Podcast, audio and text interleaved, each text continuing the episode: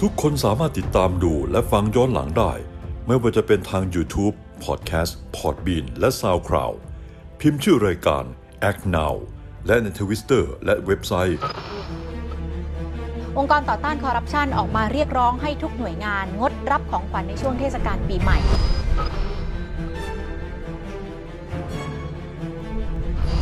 ข้าราชการให้หรือว่ารับกระเช้าหรือว่าสิ่งของในช่วงเทศกาลปีใหม่ค่ะ ของเยอรมนีกำหนดไว้เพียงแค่ดอกไม้หนึ่งช่อเท่านั้น ต้องได้รับโทษจำคุกไม่เกิน 3 ปี หรือปรับไม่เกิน 60,000 บาท หรือทั้งจำทั้งปรับ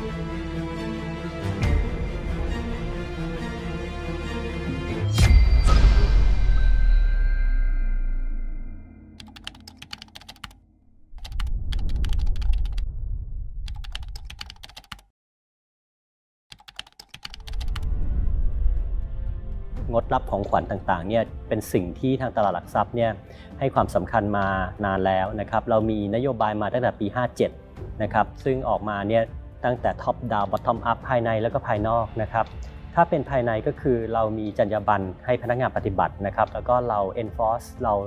ปฏิบัติกันจริง ๆ นะครับ เพราะว่าเราต้องการทำให้การให้บริการของเราการทำธุรกิจของเรา กับคู่ค้ากับ stakeholder ของเราเนี่ยเป็นไปอย่างเป็นธรรมโปร่งใสครับ ในด้านภายนอกเนี่ยครับเราพยายามโปรโมทสนับสนุนออกมาทางสื่อของเราต่างๆ ซึ่งเราก็ใช้ช่องทางหลายช่องทางเลยครับ ไม่ว่าจะเป็น Line ไม่ว่าจะเป็น Facebook Twitter Instagram เว็บไซต์ของตลาดนะครับที่เราประกาศเลย ทั่วโลกเนี่ยเขาก็ใช้หลักการเดียวกันครับเขาก็ส่ง greeting มาเป็น electronic card เราก็ส่งไปเป็น electronic card formal thing เลยยกตัวอย่างเช่น เรากับคู่ค้าเรื่องจัดซื้อจัดจ้าง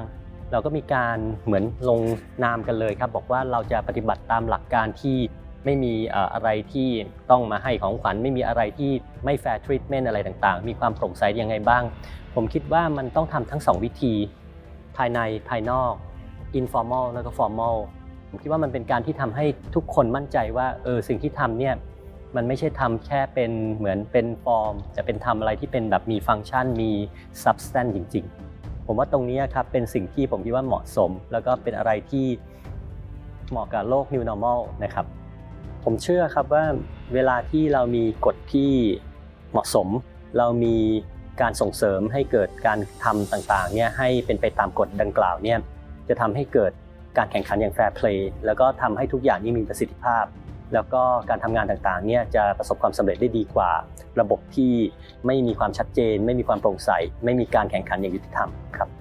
เราอย่าไปพูดถึงเรื่องค่าใช้จ่าย เราพูดถึงเรื่องเกี่ยวกับว่าการทำทุกอย่างให้มัน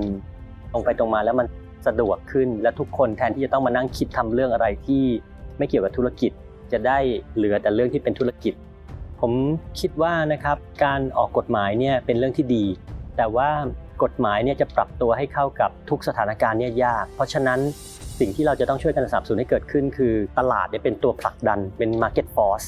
ที่ทำให้ทุกคนเนี่ยต้องปฏิบัติในแบบนี้ ไม่ฉะนั้นก็จะไม่เหมือนคนอื่น ไม่ฉะนั้นก็จะไม่มีใครทำธุรกิจด้วย ผมว่าตรงนี้มากกว่าครับที่ต้องการจะให้ทำอะไรเนี่ยมันประสบความสำเร็จได้และมีประสิทธิภาพ